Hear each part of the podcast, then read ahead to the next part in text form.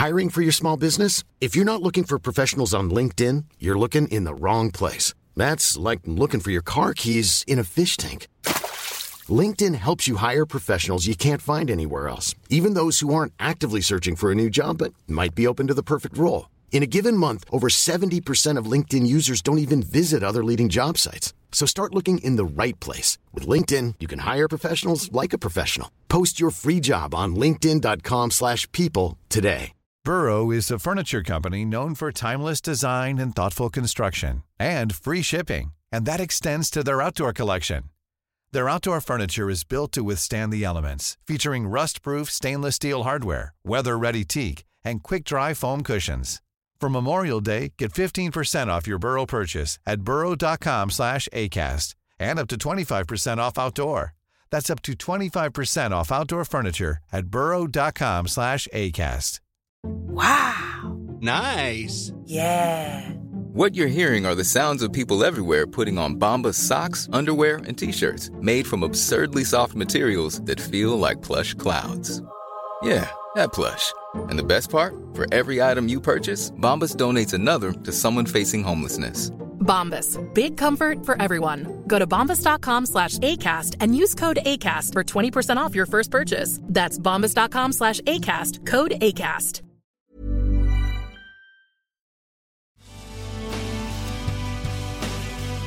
Kom i form till Beach 2009 med Nike Plus och Shoe Pouch från kulander.se.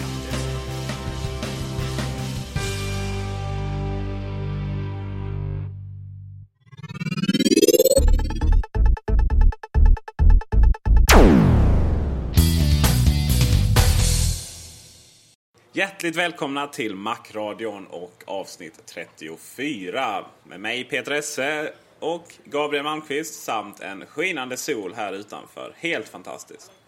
Så ladda upp detta avsnitt i era iPodar och spring ut. Men innan det så ska vi gå igenom en hel del trevliga saker och vi har faktiskt ingen veckans Microsoft med oss. Utan eh, kanske då snarare månadens Intel, om vi ska kalla det det. Eh, de har ju släppt en, eh, en reklamfilm, eller de har släppt två, framförallt en är rätt skön. Vi länkar till den. Men eh, någonstans handlar det om att man framhäver sig själva. Vilket, som, vilket vissa andra kanske inte är så bra på. Men eh, vi ska börja med lite historia. och... Eh, jag lovade i ett inlägg på Pilöv att, att eh, förklara vad tusan, varför det är så viktigt eh, för Mac-användare att framhäva att Helvetica, detta teckensnitt som vi alla använder utan att tänka på det kanske, är, ja, är lite bättre än Arial då som alla PC eller Windows-användare använder. Framförallt Office då. Eh, ja, varför är det så här? Varför är det så känsligt just diskussionen Gabriel mellan Helvetic och Arial? För gemene man så kan jag inte tänka mig att diskussionen är speciellt känslig för de, de flesta människor vet ju inte vad det, vad det handlar om. Men, alltså det, det, det här bottnar i någon slags... Eh, man kan säga att det är någon slags lite av en parallell till Apple, Microsoft Eh, som Helvetica Arial faktiskt är. Därför att eh, Helvetica, precis som, som Apples eh, Macintosh, är originalet, alltså datorn som definierade eh, hur en dator skulle fungera ursprunget på något sätt. Va? Det, det är originalet och sen så då är Areal, precis som då kanske Windows, den lite blekare kopian eh, av Mac OS 10 eh, och Helvetica. Så att det finns, det finns någon, någon slags lös parallell och sen så har det att göra då med att eh, Apple själva valde att använda sig av Helvetica, det vill säga originalet när man skeppade sina Macintosh-datorer. Medan Microsoft av ekonomiska skäl, eh, det kostar mycket att licensiera, valde att använda sig av den eh, av många hävdat sämre kopian Arial. För att det lönade sig helt enkelt. Helvetica är alltså ursprungstypsnittet. Det, det, det kommer ifrån eh, Schweiz ursprungligen. Utvecklades på 50-talet där. Helvetica eh, betyder Schweiz på latin. Eh, och det utvecklades som en del av eh, de nya tankegångarna kring att Eh, typsnitt och framförallt då inom reklambranschen så hade man använt väldigt mycket typsnitt som var eh, svulstiga eller man ska säga att de var de, de fokuserade alldeles för mycket på utseendet och den grafiska biten medan eh, Helvetica då försökte liksom klargöra att det, det är texten, det är innehållet som räknas istället. Eh, och Helvetica gjorde detta då på ett väldigt elegant sätt. Helvetica ser väldigt, väldigt liksom, det är estetiskt tilltalande, modernistiskt och enkelt och rent och sådär. Fokus ligger på innehållet, inte på hur, hur typsnittet ser ut egentligen. Så att det liksom träder, träs, träder tillbaka till fördel för budskapet då. Det är tanken här från början. Eh, och sedan så då så eh, senare i tiden så, så valde man Eh, att ett annat företag att helt enkelt titta på Helvetica och göra Helvetica fast med små, små, små förändringar. Eh, det går ju att ta patent exempelvis på namn för typsnitt och sådär men det är väldigt svårt att liksom patentera typsnitten i sig själv så det, det är väldigt lätt att egentligen bara rita av ett typsnitt, döpa om det och sen sälja det som ett, ett väldigt, väldigt närbesläktat eller snarlikt typsnitt vilket man då också gjorde i form av, i form av areal. Så att eh, Areal kommer att hamna på PC-datorer världen över medan Helvetica inte gjorde det. Vilket innebär att den framträdande rollen som Helvetica tidigare hade, det användes när det, väl, när det stod på sin zenit så att säga, så användes det av alla reklamskapare överallt, hela tiden.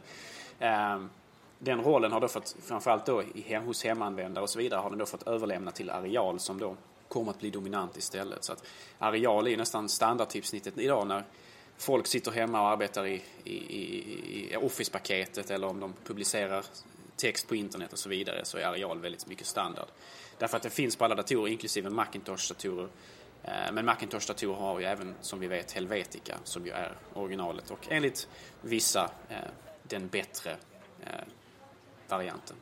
För alla er som är lite intresserade av typsnitt och kanske framförallt då Helveticas historia så finns det en en, eh, en dokumentärfilm som är släppt på DVD eh, som heter just Helvetica, som, som handlar om Helvetica från ursprunget fram till eh, hur det, hur det användes i, som, som av grafiker från, från dess uppkomst till, till idag. Och eh, jag har inte sett he hela själv ska tilläggas men den har fått väldigt bra omdöme den här dokumentären och eh, jag har sett delar ur den.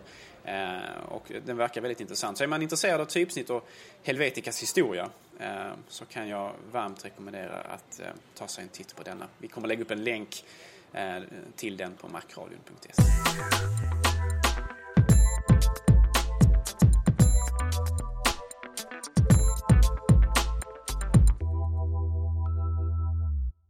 Apple och Google är ju företag vi alla känner till. Men färre kanske vet att Googles VD även sitter i Apples styrelse. Eric Schmidt. Och detta vållar vissa problem. Dels uppenbara problem och dels även legala eventuellt. Det är väl någon form av undersökning som ska sättas igång huruvida konkurrensen är åsidosatt. Ja, alltså vi har ju en ny administration i USA och man börjar väl kanske ta det här med konkurrensproblem, eh, eller monopol och så vidare på allvar igen. Eh, under den förra administrationen under, under Bush då så la man ju bland annat ner då eh, undersökningarna mot Microsoft eh, som skulle, det fanns ju vissa planer på att man till och med skulle splittra Microsoft i två företag. Just på grund av att de hade en så dominerande ställning på marknaden. Man skulle göra ett Microsoft som hade bara operativsystemet och ett Microsoft som hade allt annat, det vill säga Office-paketet och så vidare. Men den nya administrationen här nu kanske då börjat ta det mer på allvar igen och man har börjat bland annat då titta på Apple och Google, relationen dessa två emellan. Eh, om huruvida det, det faktiskt är bra för konkurrensen på marknaden eller inte. Det är ju så att eh, Apple och Google eh, kan ju te sig som väldigt olika företag. På många sätt är det ju två helt olika företag. Men de har ju vissa produkter, vissa, vissa produkt, produktsegment där de liksom överlappar. Eh, exempelvis eh, så har ju eh, Apples iPhone en konkurrent i, eh, i Googles Android. Och eh, det finns jag, jag antar att de här, den här myndigheten då försöker se om detta har då påverkan. Men Apple har ju gått ut och sagt själva att så fort iPhone kommer upp på tal eh, så, så tvingas ju alltså Eric Schmidt i princip lämna styrelserummet. Eh, Medan man då pratar igenom strategi och så vidare. Och det, det kan man ju tycka gynnar Apple också därför att man vill ju inte att huvudkonkurrenten då ska få reda på eh, vad man faktiskt har för planer inför framtiden där och så. Så att det, är, det är en lite konstig situation på sitt sätt. Jag menar en styrelsemedlem som inte kan sitta med i alla möten och sådär. Det kan, kan, ju kännas lite märkligt. Om någon då vill ta upp liksom iPhone lite kort så måste man då be honom lämna rummet. Så att, men eh, Apple menar på att det, det, detta är inget problem och att samarbetet eh, gynnar bägge företagen och att det säkerligen också gynnar konsumenterna så att säga. Och, eh, integrationen mellan Apple och, och, och Google är ju eh, Eh, existerar ju och, och, har ju gynnat oss till, till till viss del och det gynnar Apple också framförallt. Eh, I Safari exempelvis, längst upp i höger, så har vi ett sökfält eh, som automatiskt söker i Google åt oss så att man slipper gå in på hemsidan själv.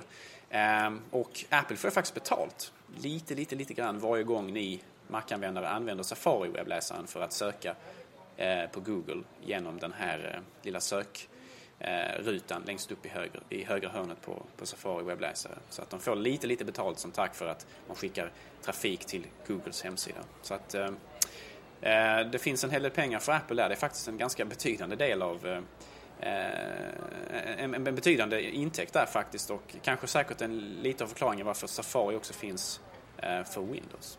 Och det ska sägas att det är ju inte bara Apple man kan tänka sig att de har lite andra inkomstkällor också. Men till exempel för Firefox och eh, vissa andra så är det den enda riktiga inkomstkällan egentligen. Det är mer eller mindre den stora delen.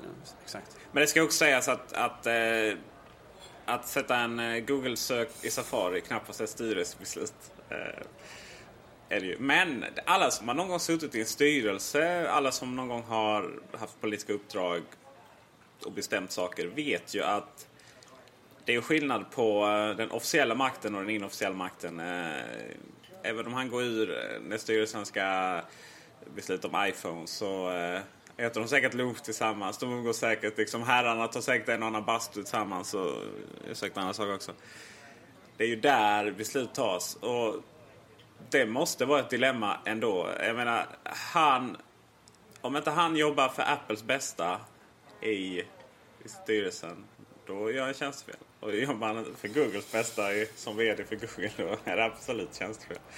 Och eh, Googles och Apples intressen går eh, mot varandra ibland. Vi har, ja, vi har ju saker som Mobile Me och eh, Googles Web Apps. Det är kanske inte de största konkurrenterna i världen men ja, ändå inom samma område. iPhone och, och Google Android är ju verkligen två det är de två giganterna som kommer att ställas mot varandra efter att eh, både Windows Mobile och, och Symbian har blivit ännu mer marginaliserade än vad det är nu. Märker alltså att du inte tror på Palm Pre alls när du säger så. Just det. Det har jag glömt bort. Nej, men den finns väl inte riktigt i våra... Va? Gör den det? De, man kan ju säga så här också att mm. Apple och Google har ju en gemensam fiende. Eh, allas vårt kära Microsoft som de tävlar emot eh, på olika sätt naturligtvis. Eh, de är inte fiender på samma sätt men, men, Microsoft som företag och deras dominanta ställning på marknaden är ett problem för både Apple och Google som man försöker eh, göra sig av med. Och därför så kan det vara fördelaktigt att man helt enkelt har en gemensam strategi i den mån man kan ha det naturligtvis som dessa två rätt så disparata företag är eh, mot den här gemensamma fienden då. Ja, finns det någon som har vunnit ett tvåfrontskrig ännu i dessa dagar? Ja, det är en bra fråga vi vet ju att eh, vi vet ju någonstans att Microsoft inte kommer att överleva i längden. Det, det vi har ju redan sett tendenserna. Alla, alla siffror pekar neråt och eh, ja, även om SharePoint är häftigt för företagen så det finns det många skolor och, och företag och, som är säkert ganska trötta på Microsofts licensavgifter. Och he, I hemmet kommer Apple, på webben kommer Google. Och även med Snow Leopard så kommer säkerligen Exchange få sig en rejäl rejäl eh, törn. Eh, och glöm inte att man kan köra bra exchange-nätverk utan, ett endaste, eh, utan en endaste Microsoft-licens genom, genom Kerio. Då. Ni hörde det här först mina vänner. Mac-radion, ert orakel i etern. Microsoft är dödsdömt.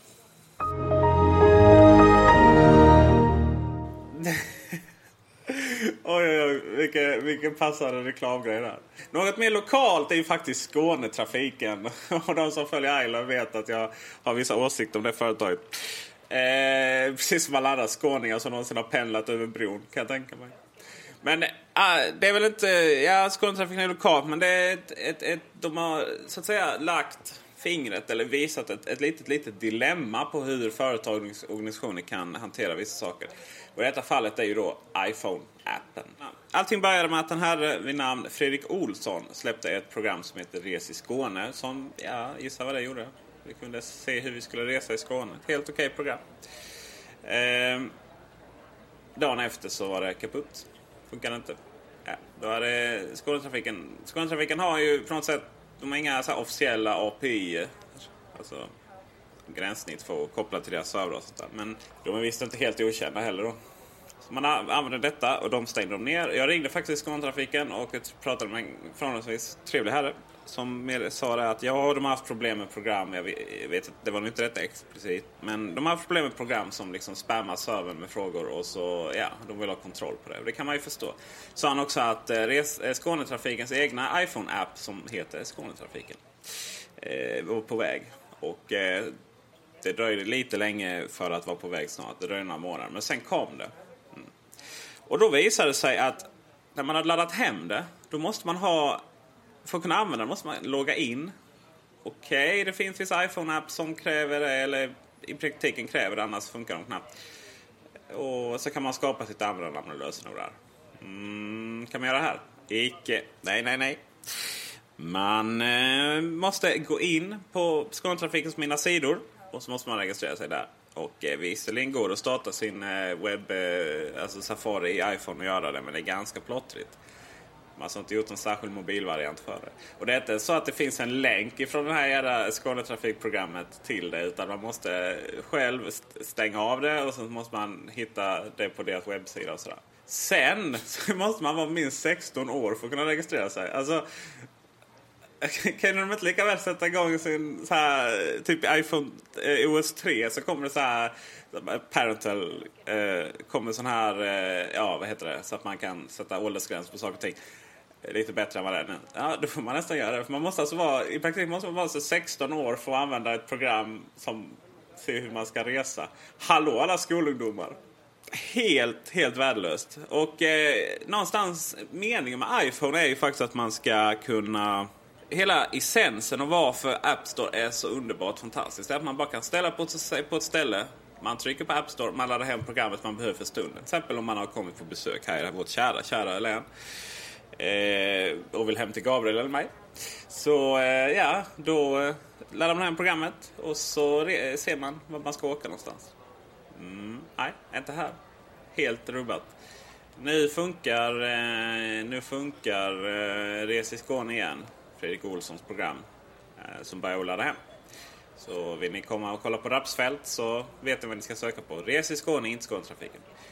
Men Eh, det ryktas att de har försökt att eh, förhindra programmet igen. Vi får väl se vad som händer. Jag kan ju tycka att det är lite märkligt att man överhuvudtaget måste registrera sig för att överhuvudtaget använda just ett program för att hitta tågrutter. Eh, det är ju naturligtvis jättemärkligt att man måste registrera sig via en dator och inte via iPhone. Det är, nu, det är ju jätte, jättemärkligt. Men eh, överhuvudtaget eh, att behöva registrera sig alls känns ju faktiskt inte speciellt fräscht. Liksom. Jag menar, om alla tjänster på internet krävde att man registrerade sig, jag menar, hur, hur många lösenord och användarnamn skulle man inte behöva komma ihåg då. Liksom. Eh, jag, jag, kan tycka att redan där har man gjort ett misstag. Det är mycket möjligt att det finns en teknisk förklaring och att det på något sätt underlättar enormt mycket för dem men det, det, det skapar ju liksom en, e, e, e, ett, ett, ett, problem för användaren som jag tycker borde inte finnas överhuvudtaget. Förklaringen är ju inte teknisk på iPhone så utan förklaringen är att Skånetrafiken vill hålla koll på hur vi åker. Och det är inte på något sätt, tror inte jag, att man har... Eh, att man har... Eh, man vill kontrollera världen sådär va, från Skånetrafikens sida. Jag, eh, eller jag vet väl, eller jag, man kan väl anta att det handlar om att man helt enkelt vill kunna mäta trafiken då. Eh, alltså, ja, det är ju, om man vet exakt hur folk åker så vet man också hur man ska planera sina rutter bättre. Eh, det som är intressant är att man kan ha så att säga mina eh, programmet Eh, medge att man har sparat sina sökningar sådär, typ min rutt sådär va. Man har någonting man åker varje dag. Gissa vad? Detta måste man ställa in på webbsidan. Det går inte i program. Man kan liksom öppna upp det i programmet men man kan inte skapa nya rutter i iPhone-appen. Hallå! Eh, Sen ska jag säga att har man, har man pendelkort så eh, de nya pendelkorten på Skånetrafiken kräver också att man registrerar det. Så att mm, 1984 kommer tillbaka. Fly medan vi kan. Idag har vi ju en värld där alla människor som har en iPhone också har en dator hemma. Men någon gång i framtiden kommer det säkerligen vara så att iPhone är din dator i fickan och ingenting mer. Och då, den här sortens dumheter måste helt enkelt vara borta vid det här laget. Jag, jag uppmanar Eh, Skånetrafiken att ta, ta sitt förnuft i fånga här och faktiskt göra det så att man kan göra inställningar på iPhone från början. För det, så borde det faktiskt vara. Eller sluta fjanta med tredjepartsprogram. Eh, jag menar, det finns Stockholm. Jag vet så att SL inte släppt ett eget, men det finns det två andra program. Eh, ska, eh, Västtrafik heter de i, i Göteborg med omnejd. Eh, där finns ett officiellt och så finns det ett, ett tredjepartsprogram. Eh, Jönköping har faktiskt ett också. Eh, som samma utvecklare som har gjort Skånetrafiken har gjort. Så vad jag vet så behöver man inte registrera sig där. Ja, vi eh, går vidare och pratar faktiskt om eh, ytterligare iPhone-program, eller spel i det fallet. Eh, och det riskerar att bli en riktigt trevlig historielektion igen. Det är nämligen så att vi ska prata om Myst till iPhone som har kommit nu. Detta program upptar 100, över 170 megabyte på eh, hårddisken eller flash, flashminnet. Det tar 1,5 gig att installera på den stackars iPhonen. Varför nu tusan det fungerar på det sättet. Det är lite synd. Men vill man spela Myst så vill man. Och varför vill man spela Myst undrar jag? Ja, det är frågan. Alltså Myst, för alla er som varit med ett tag, det är ju faktiskt en riktig eh, nostalgitripp. Eh, Myst är ju ett spel som eh, ursprungligen dök upp till eh, Macen. Den har sin, sitt ursprung här. Den utvecklades till Macen en gång i tiden via en teknik som heter Hypercard. Och det var ju, jag tror, ett av de första spelen som släpptes på en CD-ROM-skiva någonsin. Och, och den fantastiska SVGA-grafiken som det hade på den tiden då, alltså väldigt bra grafik för sin tid, gjorde att väldigt många människor Hiring for your small business? If you're not looking for professionals on LinkedIn, you're looking in the wrong place. That's like looking for your car keys in a fish tank. LinkedIn helps you hire professionals you can't find anywhere else, even those who aren't actively searching for a new job but might be open to the perfect role. In a given month, over 70% of LinkedIn users don't even visit other leading job sites. So start looking in the right place. With LinkedIn, you can hire professionals like a professional. Post your free job on linkedin.com slash people today. Hey, Dave. Yeah, Randy. Since we founded Bombus, we've always said our socks, underwear, and T-shirts are super soft. Any new ideas? Maybe sublimely soft. Or disgustingly cozy? Wait, what? I got it. Bombus. Absurdly comfortable essentials for yourself And for those facing homelessness. because one purchased equals one donated. Wow, did we just write an ad? Yes. Bombas. Big comfort for everyone. Go to bombas.com slash ACAST and use code ACAST for 20% off your first purchase. Burrow is a furniture company known for timeless design and thoughtful construction and free shipping, and that extends to their outdoor collection. Their outdoor furniture is built to withstand the elements, featuring rust-proof stainless steel hardware, weather-ready teak, and quick-dry foam cushions. For Memorial Day, get 15% off your Burrow purchase at burrow.com slash ACAST and up to 25% off outdoor. That's up to 25% off outdoor furniture at burrow.com slash ACAST. köpte spelet och hänfördes av dess vackra världar och dess eh, intrikata och kanske ganska svåra pussel som de hade och sådär. Och det har ju kommit uppföljare till Myst och det kom Riven och så vidare. Och det har varit en, en, riktig, en riktig långkörare som nu faktiskt har letat sig från ursprungs Macintosh-datorerna och PC-varianterna och så vidare och de operativsystem det fanns på hela vägen fram till iPhone. Och det här är ju liksom lite, lite av en trend också att gamla klassiker dammas av för att introduceras på den här nya plattformen eh, och gör det mer eller mindre lyckat. Men eh, det är en väldigt trevlig utveckling faktiskt, det måste jag säga. Ja, det är det verkligen. Eh, jag såg ett Flashback, gamla Amiga-spelet, kommer nu. Myst är ganska konstigt. Det är så här väldigt... Eh, eh, det, det skulle passa så jävla bra på Nintendo DS ju. Men det har inte kommit. Så att det, det är oerhört kul. Eh, jag sitter, ett av mina favoritspel är Pinball Dreams faktiskt. Till eh, gamla Amiga-spelet. Till iPhone finns nu. Det är riktigt roligt faktiskt eh, att ta upp. Och det är det jag känner iPhone är så bra på. Att det, eh, att det bara att ja, bara ta upp den och spela en kvart när man väntar på Skånetrafiken. eh, och sådär va. Jag gillar det skarpt. Och det enda är väl att jag väntar på att man ska kunna någonstans stänga programmet och så kan man starta från början. Det är lite jobbigt när det ringer och så. Mm, hej då. Hypercard nämnde du i förbifarten. Hypercard, just det. Det är alltså en, eh, en teknik som Apple utvecklade en gång i tiden.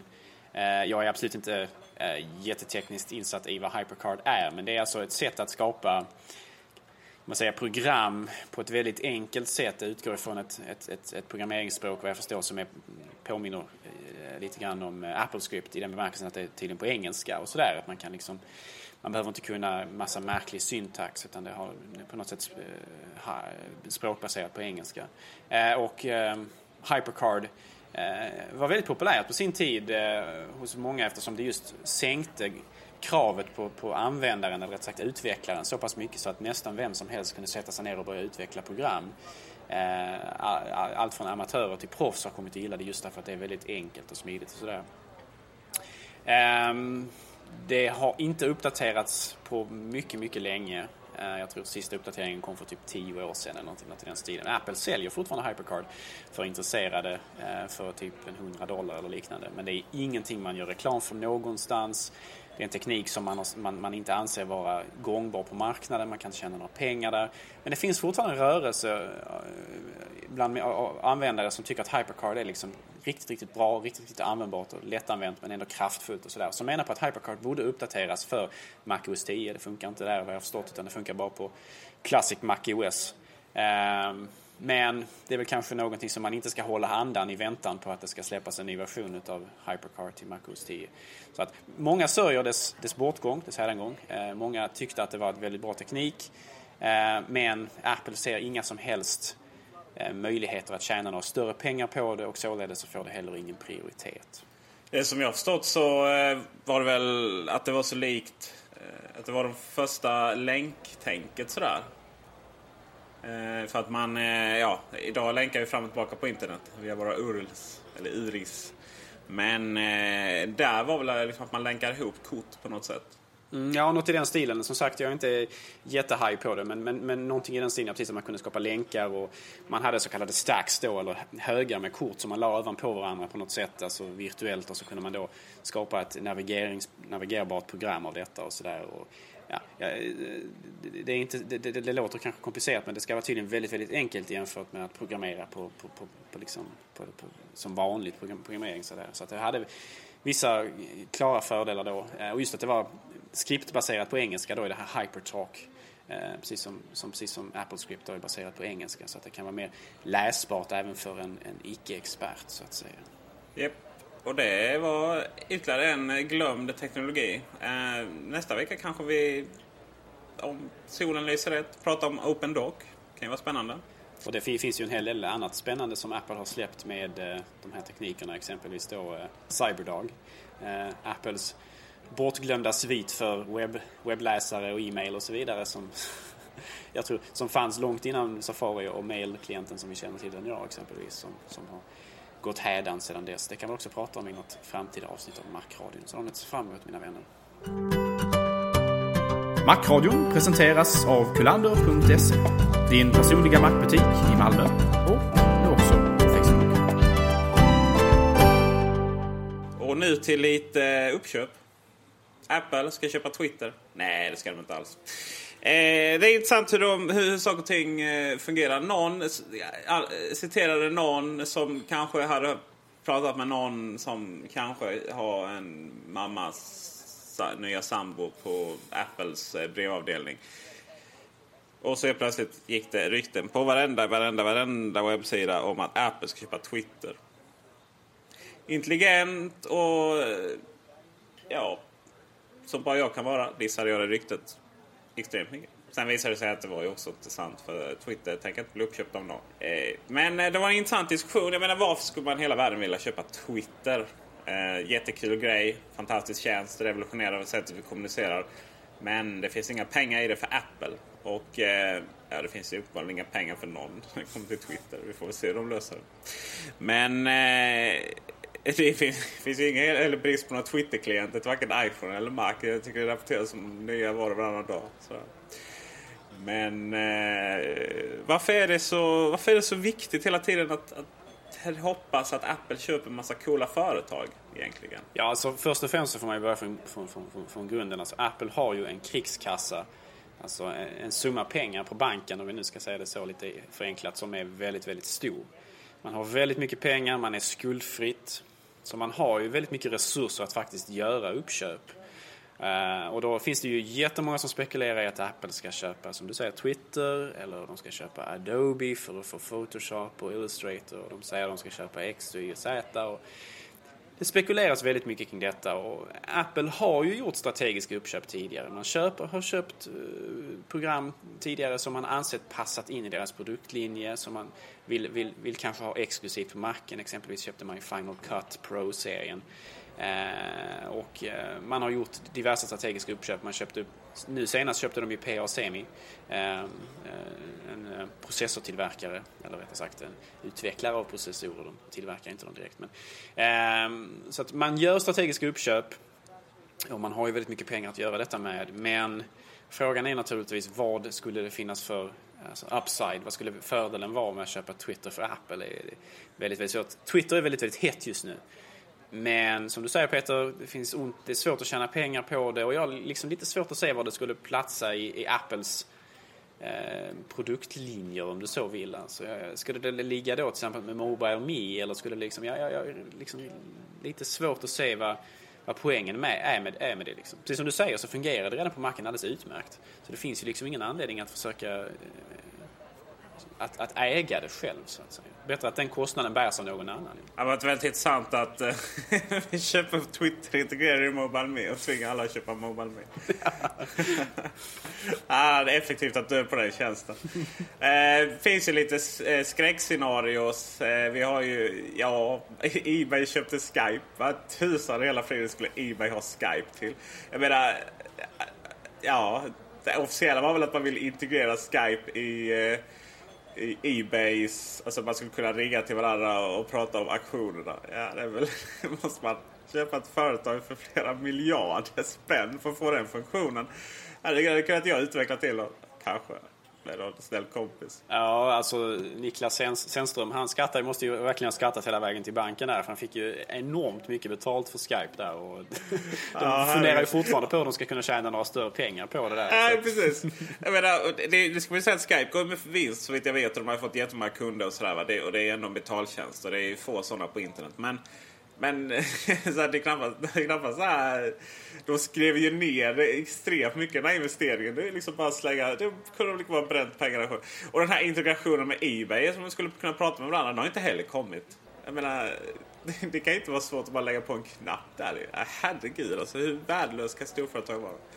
Eh, vi har ju Yahoo som köpte Flickr och det var väl tur det. För att det var i och för sig den enda tjänsten som de har som är, är bra. Men det har ju, äh, flickor var, var ju onekligen bättre utan Yahoo. För att nu är det så här, ah, för att logga in så måste du först ha ett Yahoo-ID och sen ett ID hos, hos flickor. Det är ju bara så jävla jobbigt.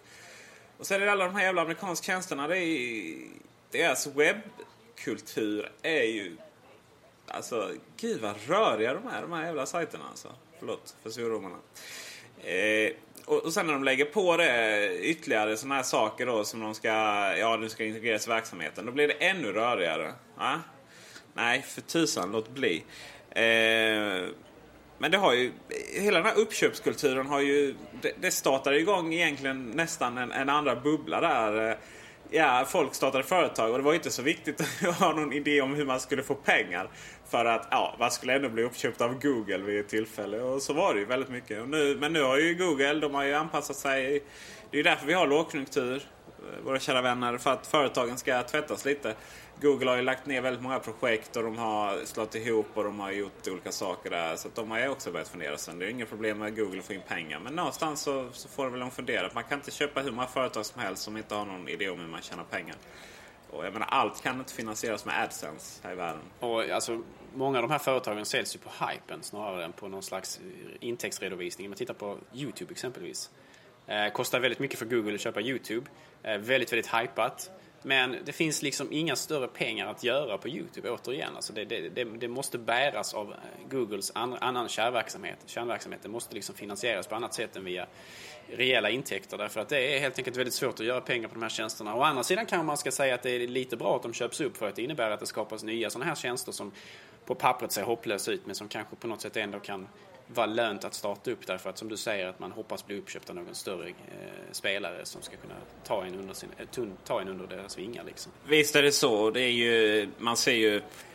Något som är uppköp är ju inom tv-spelsbranschen. Där köper företagen upp undan för undan eh, Electronic Arts som för övrigt var ännu ett rykte om att Apple skulle köpa. Jag bara skrattar åt det. Även Activision Blizzard nu stora. De eh, köpte upp, eh, ja, gick ihop, eller så här, de gick ihop med Vivan- Vivendi som ägde Blizzard. Och så blev de jättestora. Så. Sen, sen avyttrade de alla coola spelföretag, typ Massive här i Malmö och sådär. Och, och, och Starbreeze tror jag i Uppsala. Eh, och satsade på det här Speed of the Dragon och andra sådana Ah, herregud. Eh, och, men, men poängen med det är att det är så lite ekonomi, eller så mycket ekonomi fungerar. Att jättarna, de växer stora och sen så är det väldigt många som inte riktigt trivs i det här. Och startar egna företag och så gör de riktigt coola grejer. Och det är absolut så det fungerar. Eh, så att man ska inte vara rädd. Man, man ska absolut inte vara rädd för alla uppköp rent generellt sådär.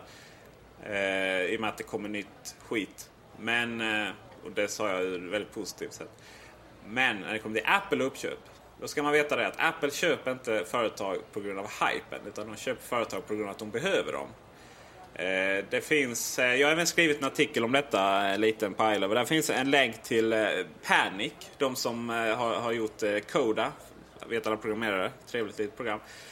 Candy Bar för de som vill göra om Mac OS X och eh, Transmit, FTP-programmet. Men framförallt hade de ett program som heter Audion. Och, eh, det skulle egentligen bli iTunes om Apple hade fått som de velat. Men eh, Apple, men Panic sa nej och eh, så ut, utvecklade de iTunes från ett annat program istället. Ja, och du nämnde ju Final Cut. Om man kollar på Final Cut Studio så är det ju det, det är verkligen org i uppköp. Eh, om man startar, ja vi alla vet hur Final Cut Pro ser ut. Eh, ser ut liksom hyfsat okej. Okay. Eh, börjar bli lite fult nu dock. Eh, DVD Studio funkar. Men eh, startar man Color så ser det ut som ett gammalt Linux-program från 60-talet. Eh, och det är just för att det är det senaste tillskottet till det. Um, ja, det ser helt sanslöst fult ut. Det tar ju tid när Apple köper upp program eh, från tredjepartstillverkare som kanske inte matchar Apples sätt att skapa estetik kring just mjukvara så tar det en viss tid innan det kan växa in i den nya rollen som det, som det ska ha idag i Apples programsvit i det här fallet då eh, Final Cut Studio. Um, och då, det tar tid innan de här gränssnittens utseende konvergerar och, och, blir ett så att säga. Så det kan ta ett eller två programrevisioner innan man faktiskt har ett, ett unisont utseende över sådana här programsviter. Då. Helt enkelt därför att det användargränssnittet är format med andras, på ett annat sätt att tänka och det är inte oftast därför man köper programmet utan på grund av teknologin bakom det så att säga. Och det, det tar ett visst tag, det måste växa ihop helt enkelt. Och eh, det ska också sägas, eh, Shake var ett annat sånt uppköp som bland annat blev känt för att, ja, Sagan om ringen använde ju det för eh, eftereffekter och så. iDVD är också ett uppköp egentligen innerst inne och eh, ja, hela Mac OS X är ju faktiskt ett uppköp också. Eh, man har senaste tiden man köpt eh, PA Semi och eh, det är väl en officiell hemlighet att de processorerna kommer hamna i allt roligt som iPhone OS kommer att ligga bakom. Eller vad man ska säga, ligga på. Och det finns säkert andra uppköp vi inte heller känner till. Touch-teknologin är ju också ett uppköp så vitt jag vet. Så att när man läser de här spekulationerna och så vidare. Det, det finns en röd tråd i, i det hela. Och det har inte alltid varit helt uppenbart vad Apple ska ha sina företag till. Men eh, ja, Twitter finns inte en chans i världen. Vi fortsätter med ryktena och eh, något som är desto mer eh, logiskt kan man säga det är ju att, eh, att det kommer tre, äntligen kommer 3G-modem inbyggt i eh, mackarna. I alla fall någon modell kanske. Apple söker nämligen personal som till sin Mac-avdelning, inte till sin iPhone-avdelning som är, är, är riktiga fenor på 3G. Och eh, det är väl, ja, det har väl bara varit en tidsfråga egentligen. Hoppas, hoppas bara inte de binder ihop sig med vissa operatörer nu. Men eh, då är ju frågan varför satsar man på 3G när 4G är på gång här i Sverige? Den frågan ställdes eh, på ett inlägg på iLove. Ja, anledningen är nog att Apple på ren svenska skiter fullständigt i vad händer här uppe i norr. Man är väl ganska fokuserad på vad som händer i USA.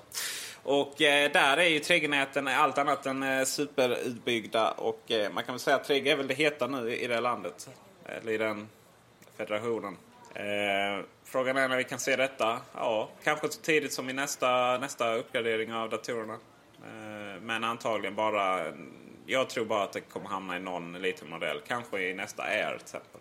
Och nu kommer veckans rekommendation. Eh, lite kultur så här på eh, avslut. Veckans rekommendation är Star Trek. Varför pratar vi det i makron? Ja, filmen har ju fått eh, lite kritik från eh, såna här riktiga häftiga trekkies. De tillhör inte jag. Jag har ju faktiskt... Eh, jag tycker DS9 är den bästa serien av dem alla och och Enterprise den senaste. Och det är väl skottpengar på mig efter att jag har erkänt det. Men eh, det ska sägas så här att den stora kritiken mot Star Trek, eh, nya filmen, är bland annat att bryggan är för Apple-lik. Så där fick vi in den referensen också. Så jag kan, men jag kan säga det att det är härligt Apple-lik. Det är precis som det ska vara. Spock är kung. Eh, Kirk är, är, är lika cool han och, och resten också. Och eh, helt fantastisk film. Och jag vet inte om det är tack vare eller trots allt att bryggan är för lik Apple. Ja, mina vänner. Då tackar vi Peter Esse för den eh, varma rekommendationen av den nya Star Trek-filmen. Något vi alla måste genast springa ut och titta på. Eh, vi vill tacka er den här veckan för att ni har lyssnat på eh, Macradion. Eh, vi vill också passa på att tacka vår eh, sponsor, kulander.se. Och naturligtvis vår ständiga ljudredigerare och studioräv Andreas Nilsson. Tack för oss den här veckan och på återseende.